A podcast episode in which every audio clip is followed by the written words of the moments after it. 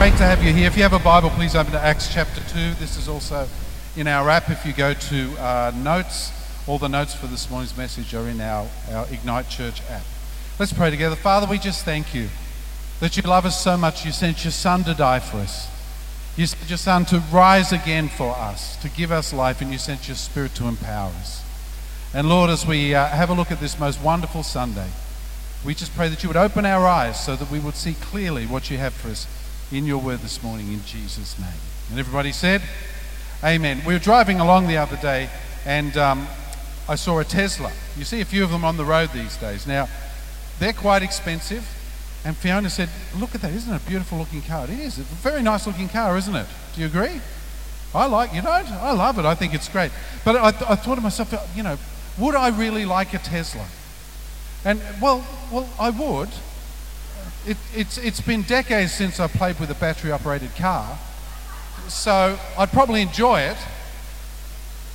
But the thing is, I don't want to pay that much money for it. I'd rather buy like a block of flats or something, you know, because it, it's just, you know, if you want it bad enough, you'll come up with the money for it. That's, isn't that true?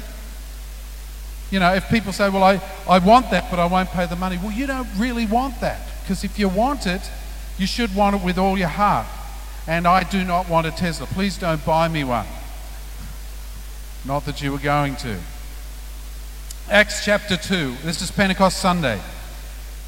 Let's have a, a look at the coming of the Holy Spirit. When the day of Pentecost arrived, uh, this is verse 1, they were all together in one place. And suddenly there came from heaven a sound like a mighty rushing wind, and it filled the entire house where they were sitting and divided tongues as fire appeared to them and rested on each one of them. And they were all filled with the Holy Spirit, and they began to speak in other tongues as the Spirit gave them utterance. So that's, a, that's an incredible moment. That is the birth of the church right there. We didn't have a church before then. We had uh, temples, we had temple sacrifices, stuff like that. But this, this very day that we're looking at today, is the birth of the church. And Pentecost comes 50 days after Passover in the Jewish calendar. It was known as the harvest celebration or the Feast of Weeks. And it was also associated, and uh, Peter was telling me this before, uh, it, it, it, originally was a harvest celebration. It was 50 days after, after Passover. But then it was associated with the giving of the law. And so, you know, for, for the Jewish people, it's a very significant time. And Jerusalem at the time was crowded with Jewish visitors from abroad uh, uh, and, and, and in the middle of all of these visitors, all of them there to worship God, this ragtag bunch of people who'd seen their leader crucified gathered in an upper room. And while the rest of the city celebrated the harvest and covenant renewal and all that sort of stuff, this small group of 120 were about to celebrate the harvest and covenant of a different kind. It had never happened before, and it was about to happen here. So these guys were scared, they were full of fear and anguish surrounded by people hostile to, to them and to their beliefs. That Pentecost wasn't the first Pentecost. There had many Pentecosts leading up to us. But for us as a church, it's the big one. Because it was actually the birthday of the church. How many of you like birthdays? Who wants a Tesla for your birthday? See your husband or wife, see if you can get it. I don't. How do you do long trips in a Tesla? Anyway, Sorry, that's just random thought. Um, so it was the birthday of the church, and, and it was also, incidentally, the birth of the greatest move of God the world has ever seen. Don't lose sight of that. So, why was God's Holy Spirit poured out on this day? Let me give you a few reasons why. First of all, it was a sovereign move of God. What happened that day was sovereign. It was prophesied centuries before by the prophet Joel. And if you look at Acts chapter 2, verse 17 to 21, Peter actually quotes Joel. So let's look at what he says. Joel said this In the last days it shall be, God declares, that I will pour out my spirit on all flesh. Your sons and daughters shall prophesy. Your young men will see visions. That's me. Your old men will dream dreams. That's Kenny. Uh, uh, even on my. You're younger than me, anyway. even on my male servants and female servants in those days, I will pour out my spirit, and they shall prophesy and I will show wonders in the heavens above and signs on earth below blood and fire and vapor of smoke. And the sun shall be turned to darkness and the moon to blood before the day of the Lord comes, the great and magnificent day. And it shall come to pass, listen to this, that everyone who calls on the name of the Lord shall be saved. Everyone. So if you're sitting here thinking, well, I'm a pretty bad guy, I can't get saved, I can't come to Jesus, this morning you can. Because everyone who calls on the name of the Lord shall be saved. Doesn't matter what you've done. I have led murderers to Christ. Because murder is not the unforgivable sin. God can forgive murder, He can forgive drugs, He can forgive the way you speak to one another. He is here for you this morning, and everyone who calls on the name of the Lord shall be saved. It was prophesied centuries before, and it came to pass on this day. And it can come to pass this very day. The day of Pentecost itself was unique. There's not going to be another day like that for the church. However, the day of Pentecost, the experience rather of Pentecost, should be not unique, but something that happens to us every single day. Do I hear an amen to that? And I'll tell you why. Number two, the Spirit is indwelling us. You see, in the Old Testament, the Holy Spirit used to was the third person of the Godhead. So we're talking about God here, right? Father, Son, Holy Spirit. The Holy Spirit would descend upon people and would move upon men for a given task at a given time.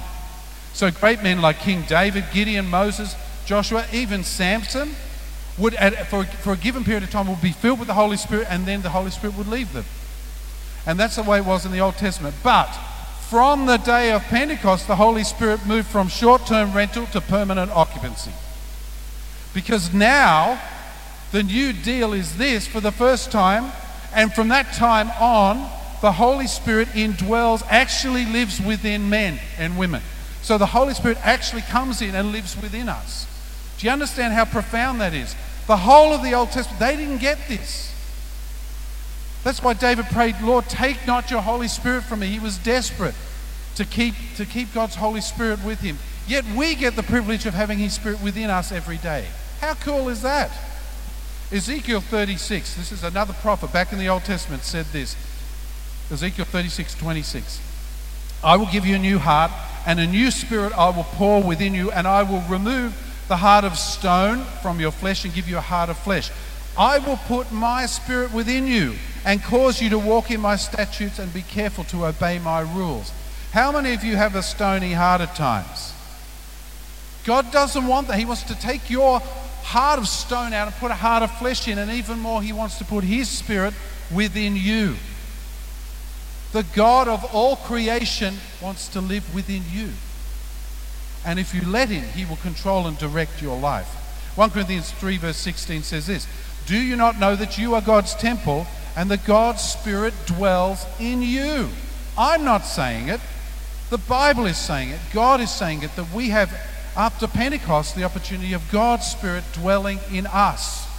And that's why He's saying, Your body is the temple of the Holy Spirit. Treat it well.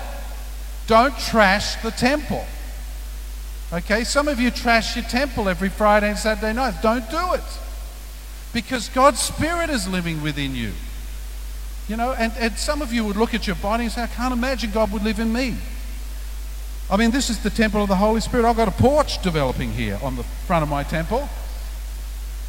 But God's Spirit is living in you. What an incredible privilege. What an amazing thing. The third thing is spirit empowerment. Ephesians 3:19 says this, to know the love of Christ that surpasses knowledge that you may be filled with the fullness of God. Now, what's the fullness of God? Having God's Holy Spirit living within us means we have access to the fullness of God. What does fullness mean? It means the lot. You can go and order life with the lot. Right? Not just do, do, do, you remember when McDonald's went through this phase? They said you could design your own burger. You can design your own life. It's your choice. You don't have to be filled and empowered by the Holy Spirit. You can do it yourself. But if you want to, you can design a life with the fullness, the fullness of God. So we don't have to wait for heaven when we die. People say, oh, you're a Christian. You're waiting to die when you, you can go to heaven and to paradise. I've got it now. I've got heaven in my heart right now. It's not pie in the sky when I die by and by. I want to live heaven right now. And when you're in the presence of God, you, you're in, uh, it's a taste of heaven. So, what is the fullness of God that dwells within us? Well, uh, Jesus said in John chapter 14, He said, Truly, truly, I say to you, whoever believes in me will also do the works that I do, and greater works than these will he do. Uh, Josh preached on this last week. Because I am going to the Father. Whatever you ask in my name, this I will do, that the Father may be glorified in the Son. If you ask me anything in my name, I will do it. So when the Holy Spirit indwells us, he empowers us if we let him. And we should be able to do all the things Jesus did heal the sick, cast out demons, miracles. What about this one you didn't think of? Laying your life down. If we have the Holy Spirit within us, if we can do all the things Jesus is, well, Jesus came to earth on a mission to lay his life down to win your soul back. And we can lay our life down for each other. You see, we don't need another Pentecost, we need a personal Pentecost. But Pentecost comes with plenty cost. You have to pay the price if you are willing. It's not something you just stroll into, it's something you, you, you earnestly seek. How many of us could say that we earnestly seek God? You know, we say, Yeah, Lord, I, I love you, I seek you, I seek you. But do you? Are you willing to pay any price? I ask myself this question. So let's look at the birth of the church and discover what it take, what it means to position ourselves for, for a personal revival, a, a personal Pentecost. So let me ask you the question why did Pentecost happen to these guys? 120 nondescript people in an upper room, why them? There were Jews everywhere. There was a temple, it was very nice, had a slightly ripped curtain, but it was in good shape other than that. Why didn't God pour his spirit out on all those guys, all the religious guys? Now remember, these people in the upper room had run away. They'd denied him. They'd left Jesus in his hour of need. And even after Jesus resurrected, they were so confused they just went back to their trade, which was fishing. They were confused, unsure of the future, and scared, very scared of persecution, which was all around them.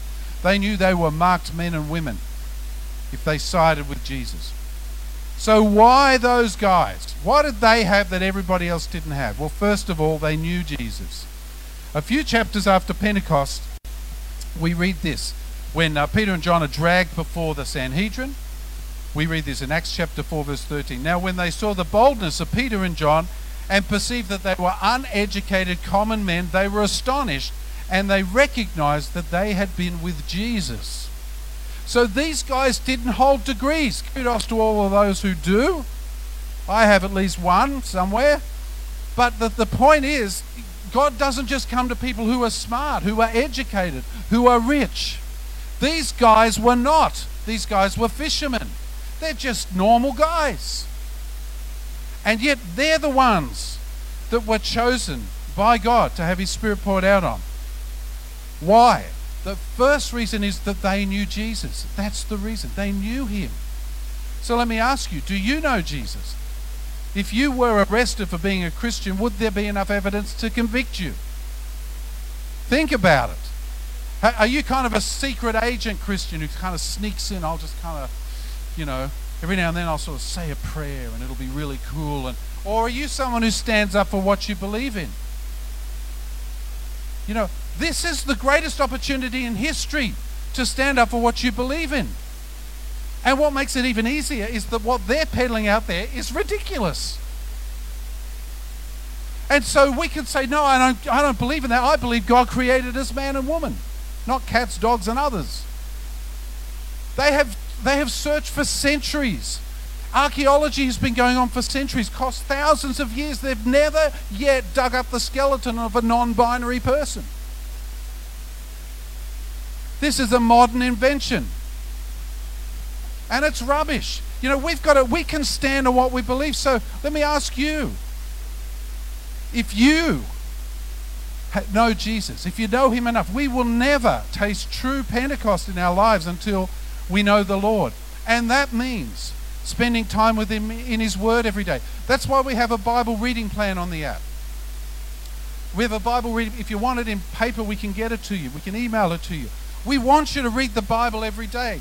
Why? Because that's how you get to know Jesus. If I say I love my wife and never talk to her for like 10 years, I don't really I don't really love her and I will not know her. The only way I know my way, we went out to dinner last night. We're coming back from a conference. We went to dinner. She said, I love going out to dinner because you actually look at me and talk to me. Which is true. It's true. You said that, right? Because we don't talk, we don't love one another enough, do we? If you love someone, you get to know them. And that's what it was like for, for these guys. They knew God. So, Bible reading plan, praying, coming to church, worshiping Him, learning more about Him, growing, growing in Him, obeying His will. We met with some pastors yesterday, and they were saying that the norm for most churches, if, if someone shows up once a month, that's considered full attendance. And, and it's not. I think we should hurt a little bit more, don't you? I'm not condemning you or anything. I'm just saying if you really want to know Jesus, show up. Because you'll learn more about him and you'll grow closer to him. 1 John 2 says this. So this is John writing to believers. And by this we know that we've come to know him if we keep his commandments. That's a bit cutting, isn't it? Jesus, I love you. I just want to do what I want over here. Don't don't interrupt me.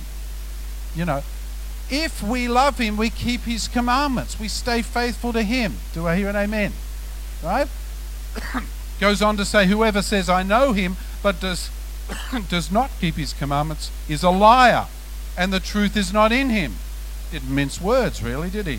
But whoever keeps his word is truly the lo- is in him truly the love of God is perfected. If you want to know Jesus, start obeying him. Because you will get to know him very well if you stand up for Jesus Christ, if you get into his word and you listen to him. So that's the first thing. They knew God. That's why God picked those guys. They were his friends. Jesus had hung, hung out with them. If you claim to be a Christian and willfully disobey him, you're fooling yourself. You're not fooling God, you're fooling yourself. And you need to stop. Because he loves you enough to want to get to know you. You should reciprocate. Secondly, the people in the upper room were in unity. Acts 2 1 says this When the day of Pentecost arrived, they were all together in one place. They weren't scattered. They didn't zoom into the meeting just, you know, stay at home and, and use Zoom to kind of catch up with it or Facebook or something. Oh, oh, it's on Facebook. I'll check that out. God bless Facebook people. I'm not knocking you. But they didn't do that. They all showed up and they were together in one place. And they were together. First time, actually, it's the second time that a, a, a car is mentioned in the Bible. They're all together in one place, in one accord. The first one, of course, was Moses going forth in his triumph, but that's another thing. But they might have been scared, they might have been confused, depressed, but they were still together, warts and all, they were there together. How many of you know church is not perfect? Listen, if you're looking for a church, we welcome you today. God bless you. But if you're looking for the perfect church, don't join it. You'll mess it up. Because you're not perfect. I guarantee you. Right? So let's all just be imperfect together. And I love the differences in people. I love the fact that people have different opinions of things than I do. Right? It's God loves us. See, unity is not uniformity. It's being together. It's being different but the same. It's loving the differences in one another. It's agreeing to disagree agreeably. That's what unity is. And they were in unity. If we want true revival happening in the church, it takes unity. Why would I want to go down to, to um, uh, the church down there in Buderim this afternoon to have a service down there instead of our service here? Because every church on the coast will be represented there. And I want to be part of it, don't you? I want to be in unity. You know, when, when we get to heaven, there's no, there's no nations, there's no denominations. Can you believe that? We can sit around and debate theology to the end of time. It won't matter. Because there's, you know, God's not saying, well, I'm going to keep those, but I don't like those, and I don't like the way they do communion, so they're out. He doesn't do that. We, are, we should be in unity because in His eyes, we are all one. There's only one church, and that's why I urge you you know, come to church. I'm not saying come to our church to boost our numbers or our finances or to fund the building of a toilet, although I'm very interested in that. I want you to come to church so that you can be part of what God's doing. I don't want you to hear that revival has broken out in the town of Nambour and you missed it because you're at home watching TV. You know, come and get involved. I believe in a new Pentecost, a new revival is coming to the church, universal, not just here. But we have to be in unity to receive it. 2 Corinthians 13 says this Finally, brothers, rejoice, aim for restoration, comfort one another, agree with one another. That's a shock. Live in peace, and the God of love and peace will be with you. So if you love any doctrine or belief more than you love Jesus and his bride, you are wrong. You are in sin. And sometimes we get so hung up on specific doctrines. I urge you to lay them aside and just love one another. Everybody's not going to agree with you. Right? You might be a Broncos fan, they might be a, you know, a Raiders fan or something. You can still agree. It doesn't matter that you follow a different team. You know what I'm saying? we need to agree on the things that matter. The third thing is those people in the upper room, they were in need. The disciples in the upper room were fearful, they were desperate. John 20, verse 19 says this The doors being locked where the disciples were, for fear of the Jews, Jesus came and stood among them and said, Peace be with you. Jesus had already appeared to them in an upper room, right? And, and, and he'd appeared there, and they were, and, but then he'd gone, and they were still scared. A few weeks later, they're once again in the upper room, and already persecution was rising up. And so instead of scattering, they pulled together and they recognized their needs and they got together, no doubt, to pray and worship God and call out for mercy. They were scared. This was this. I mean, you, you think it's scary having the the you know LBG, LBTGQ agenda chasing you and persecuting you. This was real persecution, all right because these guys wanted their blood.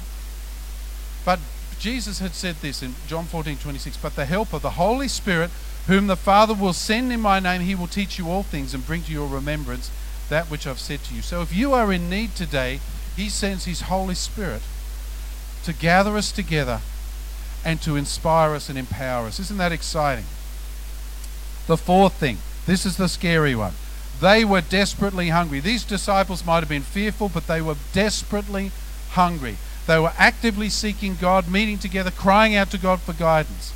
But even so, they would have never foreseen that the God of all creation, the Lord Himself, would actually implant in them the Holy Spirit of God to live inside us. They might have remembered Matthew 6, uh, 5, verse 6, where Jesus at the Sermon on the Mount said, Blessed are, are those who hunger and thirst for righteousness, for they shall be satisfied. Then in John 35, uh, John 6, 35, he said, I am the bread of life. Whoever comes to me shall not hunger. Whoever believes in me shall never thirst. Those people in the upper room had an intense hunger. So let me ask you, are you truly hungry for God? Are you? Have a look at your life. Are you really hungry for God? I'm not talking about are you interested, are you questioning, or are you maybe wanting God? Yeah, I'd have a bit of that, or maybe God can help me do this and that as long as it's on my terms, as if God is your servant and not the other way around, as we heard in communion from Deb this morning. I'm asking you, are you really hungry? Are you truly hungry in your spirit for the things of God? I have to confess, there are certain foods I don't like. Believe it or not, I do not like oysters. The bravest man in the in history was the guy who first tried one of those. Why would you do it? You know, seriously. I don't like Brussels sprouts and I am particularly not keen on balut. Now, if you don't know, who knows what a balut is? Who doesn't know what a balut is? Okay, I'm about to take a team to the Philippines, and I will be strongly urging them to partake of balut. It is a Filipino delicacy. No, it is. Yeah, do it, do it, do it. Um, it's it's a duck egg. It's all it is, just an egg, but it's boiled, and the fully formed duck is inside. I'm not kidding. You take the top off and you see little eyes stare at you.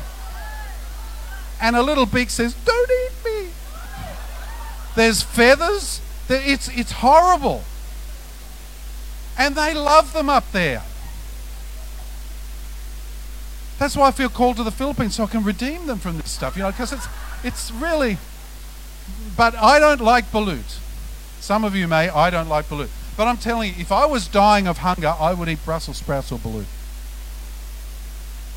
if I was desperate, and even oysters, if I was desperate enough. You see, if you are dying of hunger, you will eat anything, even a balut. These people were hungry. And they, if you are hungry for a move of God, you are desperate enough to do anything, to say, Lord, I will forsake anything, I will let anything go, I will do whatever it takes to have to be touched by you, to be filled with your presence. That is hunger. And that is what we're missing in the modern church. Because we're too cool for school.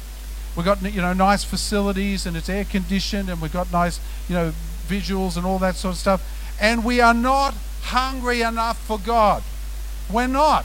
Be honest. Well, I, for one, am putting my hand up today and saying, I'm desperately hungry for God. I want to see a move of God. I want to see Spirit poured out. So, what happened at that first Pentecost? Well, as you read on, remember the passage we read before in Acts chapter 2. They gathered together and prayed, and then God's Spirit hit the place, causing signs and incidentally, you, you might say, well, that's back in the Bible days. That doesn't happen these days. Yeah, it does.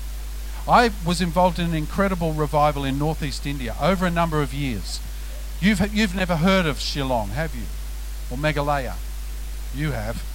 Others haven't, right?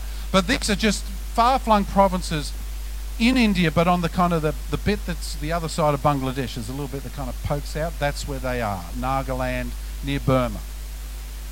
But they have, they have a bunch of people up there and they are Welsh Presbyterians, thousands of them, very traditional. And, and, and so, those of you who think Pentecostals are the only guys who have fun, not true. Because we went up there and these Welsh Presbyterians were there, and, and, and we went up there before the revival hit, and it was very staid and very difficult to work in. It was very, very hard atmosphere for Bill Newman and myself to work in. But then they had a conference to celebrate 100 years of Welsh Presbyterianism.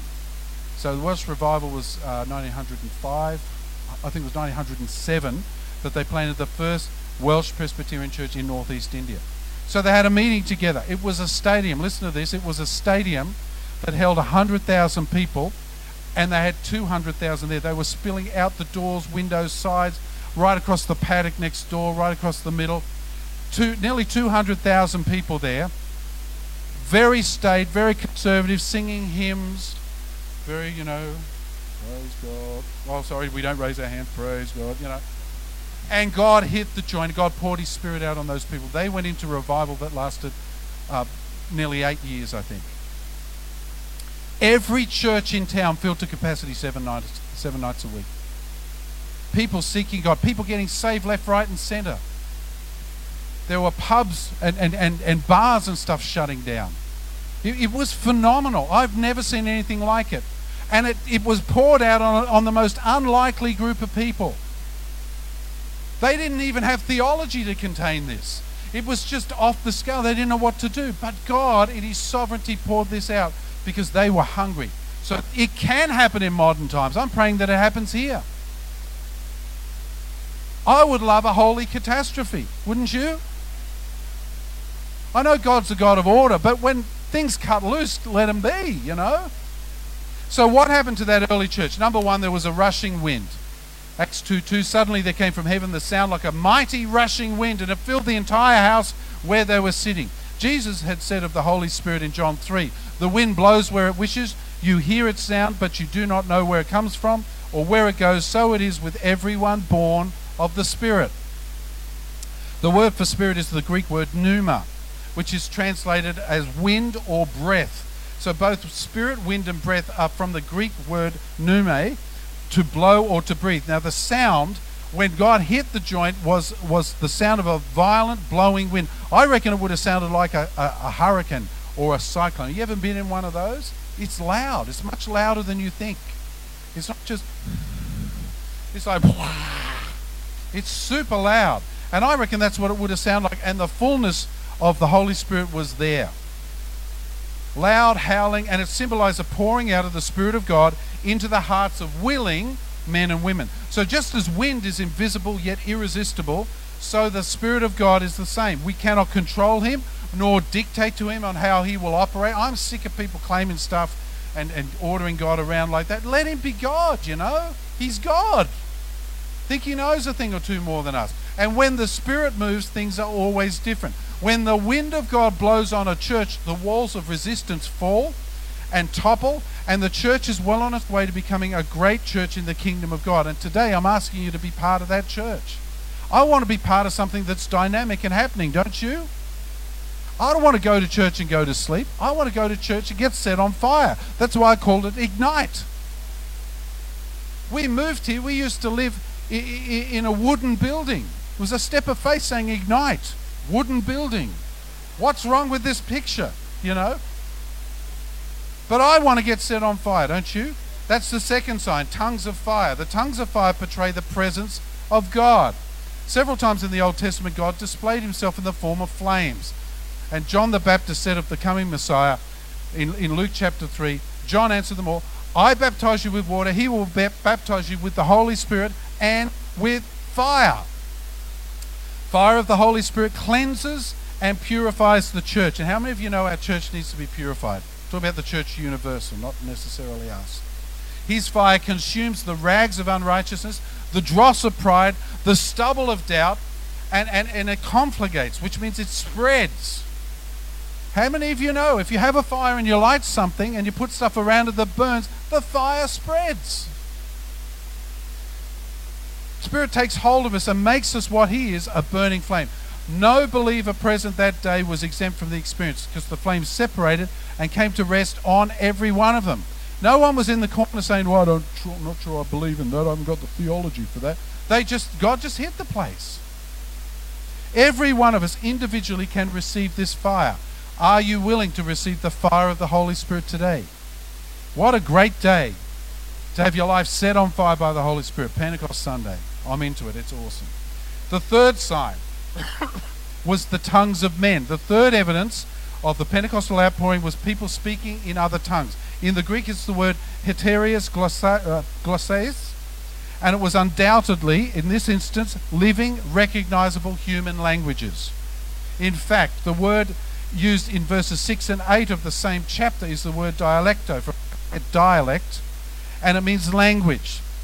So this was not an ecstatic utter- utterance, this was people speaking in tongues that other people recognized and understood. They heard tongues proclaiming God to them in their native language. Acts 2, verse 8. How is it that we hear each of us in our own native language? Acts 2, verse 11. We hear them telling us in our own tongues the mighty works of God. This was a sign of the outpouring of the Holy Spirit. So, you've all gone very quiet. So, let me address a controversial issue because I have people say, I don't think I believe in tongues. Well, you should because it's in there. Um, I have people say, yeah, but, you know, that, that, that was known languages and it wasn't, you know, what, tongues that we have today. I believe there are two sorts of tongues. That was known languages. You can't argue against that. That it was people said, I can hear it and understand it. That works for me. But then in other instances, it is clearly a heavenly language. Don't believe me? Let's have a look at it. I'm not here to analyze whether your tongue is known or unknown or whether you speak in tongues or not. That's God's business, His Spirit, not mine. But Paul writes this in 1 Corinthians 13, verse 1 If I speak in the tongue of men and angels, there's the two. But have not love, I'm only a noisy gong or a clanging cymbal. Okay? So clearly in the book of Corinthians, it is a heavenly language that he's mostly addressing. Okay, so I just want to get that clear. If you have a problem with tongues, and some of you might, please get over it. You're not called to judge somebody else's tongue, and we are not here to jam it down your throat. We can still be in unity, can't we? But not if we start judging one another for this. If you don't speak in tongues, just accept that somebody else does and love them. If you do speak in tongues, just accept that somebody else mightn't and love them anyway. Can we do that? Tongues is a gift from God. If you want it, ask God. If you don't, then just be in unity with those who do. And let us seek God together. On that first day, it was known languages. I think that's pretty clear from Scripture. So let me ask you, what was the result of Pentecost? All of this stuff, signs, all of this sort of stuff, what was the end result? What was the point? It was the birth of the church. People were filled and empowered with God, but let me tell you how it finished up. What immediately happened after what was recorded as the Pentecost revival. I'll show you what immediately happened. I'll, I'll paraphrase it. Peter rose up and started to preach the gospel. 3,000 people came to Christ. And the flesh-linked church began to multiply and spread. People got healed, demons were cast out, lives were set free. The church was born. And already they had missions in their heart because they wanted to spread the good news right across the known world. All this happened in a moment. It all started with 120 faithful men and women scared, fearful of persecution, fearful of being excluded from their, their society, perhaps in the name of inclusion, but that's another story. But they were faithful, they were in unity, and they sought God together. So, why did Pentecost happen? It took place because God wanted to do something in us. Historically, Pentecost occurred only once, never to be repeated. But experientially and personally, we can have a personal Pentecost available to all of us. They say that in that early church, from that moment, within seven years, there were more than 100,000 believers. That's church growth right there. We think we've got it together. These guys had something we don't. You know what it is? They were desperate for it. They were desperate for it. Every Christian has the privilege of experiencing the presence of God's Spirit in his or her life. If you ask Jesus into your life, his Spirit comes into your life. You may not have the fullness of it at the start, but you have his Spirit within you. Being filled by the Spirit means we can do what Jesus did and even more. Pentecost was just the beginning. You know, the church is now spread right around the world. We need some of that today, don't we? We need some of that hunger today to see the Spirit of God move in our community. If we're going to win Nambour and the Sunshine Coast to Christ, we need the Spirit of God empowering us. We can't do it ourselves. If we're going to transform our nation, and how many of you know our nation needs transforming? It won't be by politics. It won't be by decisions that are made at the top level. It won't be by catering to minorities. The recipe for saving a nation has not changed. 2 Chronicles 7:14. If my people who are called by my name will what? Humble themselves and pray and seek my face. We've got it right here. And turn from their wicked ways, then I will forgive their sin and I will heal their land. If we love our nation and we truly want to bring our people to Christ, we need to be filled with the Spirit. And what better way to do it than to do it together? If you have a hunger and a thirst for righteousness, God promises that you will be filled. Blessed is he who hungers and thirsts for righteousness, for he shall be filled. It's a simple formula. So this morning, I want you to personally desire a, a personal Pentecost and encounter the Holy Spirit. And it might come at plenty cost. Nothing in life is worth, you know, nothing in life you just get for nothing. You know, there's always a price to be paid. You might say, I'm going to go out and I'm going to, I'm going to, you know, do this and party this and whatever. You know, there's a price to be paid. You might say, well, I'm going to go and I'm going to, you know, do this with my taxes and just sneak. There's a price to be paid. There is always a price to be paid. So I'm going to ask you this morning to join me in hungering and thirsting for righteousness. And let us ask the Holy Spirit to fill us. Are you with me? Let's bow our heads. First of all, if you don't know Jesus Christ, you may be wondering what this is all about. And if that's you, I don't want to let you leave this place without giving you the opportunity to ask Jesus into your life. Because this is for you. You can be filled with His Spirit. Your life can be transformed if you let Him. So, just as every head is bowed, every eye is closed, I'm going to ask that you pray this prayer with me. If you don't know Jesus as Lord, or if you've been running from Him, this is the moment for you. Maybe you've just got out of fellowship with Him. Maybe you just, you know, you were a Christian and it's sort of grown cold. Tongues of fire doesn't allow for any coldness, it's fire. So if you've never asked Jesus into your life, I'm going to ask you to pray this prayer with me and we will do it together. Just say these simple words with me Lord Jesus, I know that I've sinned. I ask your forgiveness for my sin. I turn away from my sin. And I ask you into my life